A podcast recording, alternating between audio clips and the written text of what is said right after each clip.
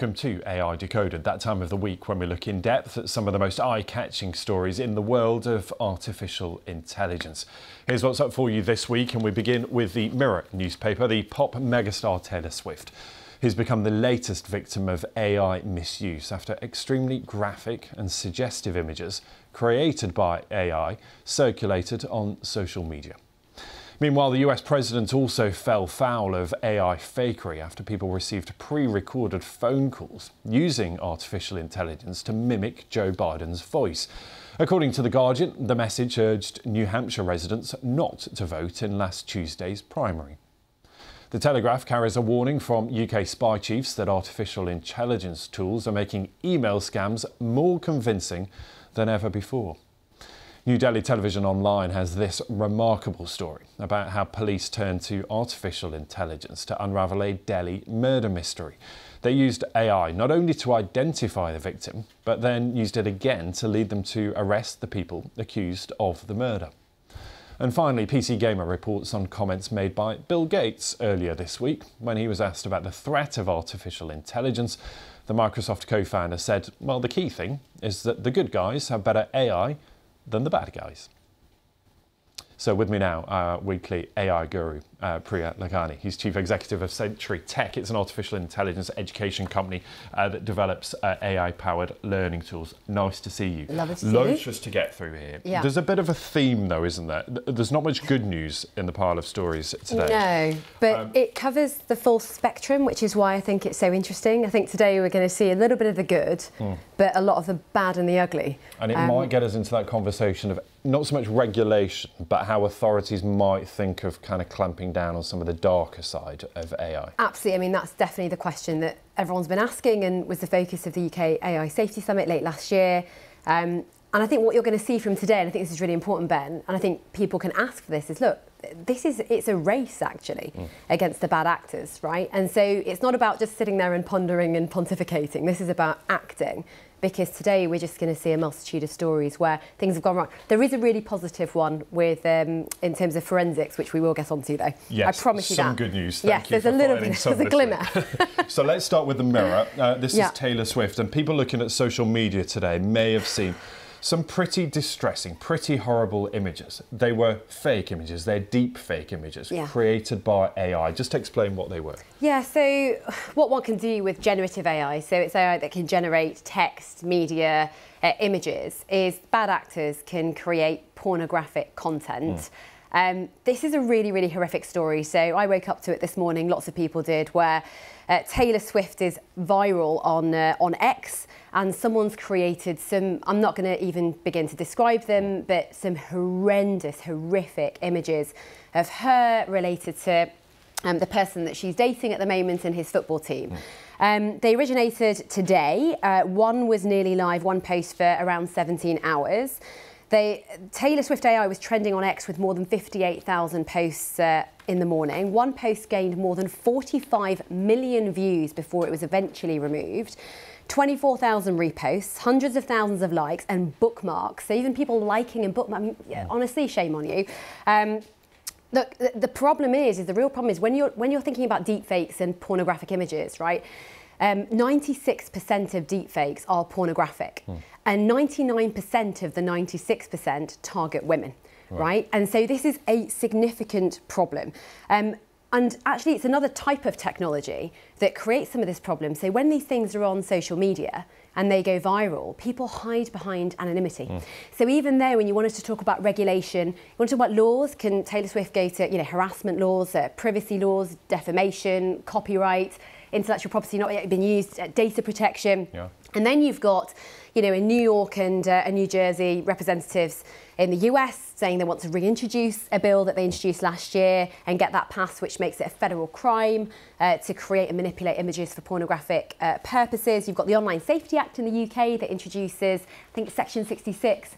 Um, it amends the Sexual Offences Act where this is illegal. You can point to all of those things, but when you haven't got the perpetrator in your hands, actually, you know, that creates a huge problem. And then are those laws potentially, I mean, they're not meaningless, right? Because they are deterrents, mm. obviously, and, and they work in many, they will work in many cases. But anonymity here for me is a significant issue because you can hide behind these anonymous handles and then you can hide behind you know lots of IP addresses Yeah. and the FBI for example that have been looking into deepfakes for some time um, they struggle to find these people Yeah, I mean, and, and that's the thing. There are two real issues here, aren't there? One is who is creating these things and Yeah. able to create. Yeah. Uh, and then there's the other about how they are shared. Yeah. And like you said, you might close down one Twitter account, you Yeah. might limit access to certain websites, but then it pops up somewhere else. And once it's out there, it's out there. Yeah, and then the issue with even closing down the site. So X is already in pretty hot water with the European Commission. So they have formally uh, started proceedings looking at, it's a formal review essentially of how X dealt with misinformation, disseminating fake news and misinformation uh, last year when it came to the Middle East and the war, right? Um, and they're in hot water over that already. Um, and actually what people are looking at is that when Elon Musk became CEO, they reduced the content moderation team. So how are they even dealing uh, with these issues is it, you know, and this is the problem. Like, how are you actually going to solve these problems? So. Um, those issues, and I must say, my daughter, the reason I was late even coming in today was she sent me here with Swifty bracelets in solidarity with Taylor Swift. Mummy, please wear this and shake them on the BBC. Um, but people are, people are genuinely horrified. I mean, one other way is to, is to act with your feet, and I'll tell you how. If there's one star, Time Person of the Year, who has an enormous following that's global, it's Taylor Swift. Hmm. And I was thinking about this today.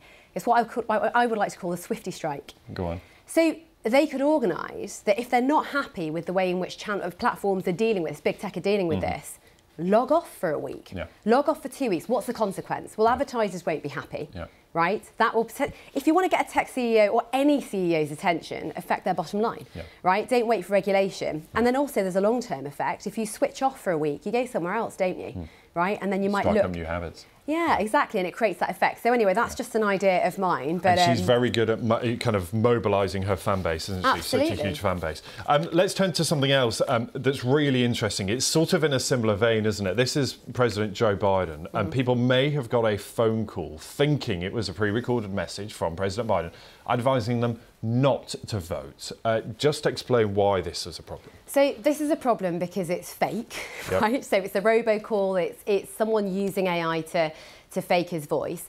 It did affect voters. So voters they actually included the phone number of of a, of a candidate in in that particular area, right? So because they included a phone number, she got phone calls from people saying, "Oh, I'm not supposed to vote. I, I got a call from Joe Biden," mm. right? And so if people are even thinking that, mm. actually, then that's affecting voters and their actions. So the problem with this is when it affects elections, right? It threatens democracy. Yeah. That's the problem, right? Democracy relies on truth, right? We want to know what we're seeing. We want to know what we're hearing. And especially in a year like this, what is the number? Two billion people are going to vote this year. 50 This most year is- populous nations on earth this year go is to the polls. Exactly, it's, it affects the global uh, population because of the amount of elections this year. But Yeah. the problem, the problem we all have with this, you know, people talking about, we've been talking about this for years, and people say, "Oh, deepfakes are overblown. Mm. They're overblown." No, actually, what happened was the people talking about them were talking about them early and early enough for you to get your act together to do something about it. So even the FEC, so that's Federal uh, Election Commission, have been put under massive pressure Mm. to actually make a decision about AI. And I'll tell you why. Their authority is limited. Okay, so what they decide doesn't actually affect, you know, Joe Bloggs, right? It affects. Um, political campaign, campaigns. And when you've got people like Ron DeSantis who used a deep fake against Trump, Yeah. right, President Trump, former President Trump, then actually you've got a really bad example being set by by potential leaders, right? And then you've got the FEC being incredibly slow. Yeah. And then while states have made their own rules and platforms are making It their own rules, it needs to be cross-border. the because problem by its is- very nature, it is cross-border. the, yeah, exactly. The first, the first two stories, if they tell them anything, is get your skates on. Yeah. If the EU can create their AI Act Yeah. and pass it in the limited time they actually did, making an amendment for large language models and generative AI, they can do this. Yeah, that's the thing. Regulators too slow. All the while, the impact is being felt around the world, isn't it? Um, so scams, another thing um, that we will all feel. Scams getting more and more clever uh, and a lot easier to create Yeah. using AI because, and this is the issue, isn't it? They become more convincing because it's hard to tell what's human and what's AI? Yeah, so this is a really great report, and actually it's really easy reading if anyone wants to look at it. It's from the National Cybersecurity Centre. They report they released a report this this week. They actually said it's really essential to focus not only on the risks posed by AI, but also the opportunities when Yep. it comes to cybercrime. Okay, so when it comes to what, what you were talking about there, so luring customers, luring people to clicking on a link and sharing their details. So um, phishing attacks, uh, you know, ransomware. So That's where it holding something on your computer. Absolutely. So what they're saying in the report is actually they, they believe it's highly likely, they have the spectrum of what likelihoods look like, and actually it's, it's like 95% likely that those novice hackers, not very sophisticated hackers, will be increasing their activity because they can now use AI to help them. Right. So, so and the point is just trust no one. If you get a link, right, if you see something that looks really, really similar, and the, the thing is they can now make the language more similar. You, know, you used to be able to spot an issue with the spelling Yeah. they can Dodgy correct spelling, it. dodgy punctuation, and then they stuff. go on in the reports to talk about advanced attacks. Um, you know, advanced attacks, for example, uh, you know, looking at weaknesses and vulnerabilities in people's networks and all sorts of areas that will cause mass chaos. There's about 11 trillion reasons for for us to work in this area because by 2025 they expect it will cost us 10.6 trillion dollars. Um, So there's a reason to act. there's a really good reason to act, um, and the fact is that supply chains. Uh, so Gartner did a report, and they said over the next two years, 45% of global organisations. So this is for all the CEOs listening to this, will be impacted in some way by a supply chain attack. So if you've not got someone. You know, consciously looking at security and actively looking at that, or working with some of the best companies in the world. Darktrace is one of them Yeah. uh, from the UK. Then, then that's that's something that should be on your to-do list do this week. now. Um, speaking of other good uses of AI, um, this one is fascinating. This Mm. is from NDTV. Um, a man who was murdered in Delhi, uh, and the police were struggling to identify him. They used AI to Yeah. do it. How? Yeah, so they you reconstruct the face using artificial intelligence. So, so the, the issue here is from the picture you can see from the image, right? Here's uh, on, on the left hand side. I think it's on the left hand side, Mm-hmm. But. But, but obviously, if you find an un- unidentified body, right, it, eyes are closed. Um, potentially, actually, in other cases, there could be a lot of sort of you know Disfigurement. disfigurement exactly. And and so they reconstructed the face. They used a, dis- a coloration coloring technique to basically uh, make the lips less blue. Mm-hmm. They opened his eyes. They also enhanced it to make the eyes more lifelike. And then they essentially printed that and put it all over the place. They spread it with all their networks. And the brother of the deceased identified uh, the poster as his Wow. brother.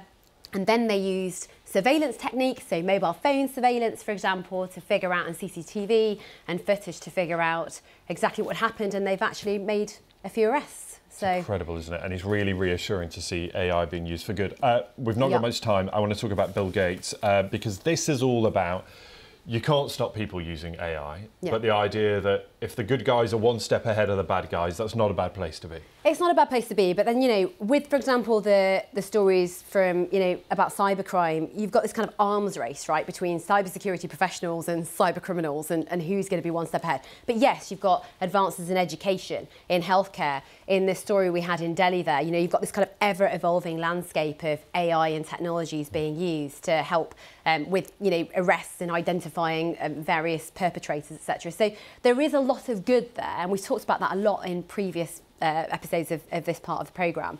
Um, but but the point is is that in any, uh, Bill Gates is sort of yes, there's good, yes, there's bad. Let there be more good and less bad. It's, it's pretty obvious. It's just there's a lot of work to be done, particularly by policymakers.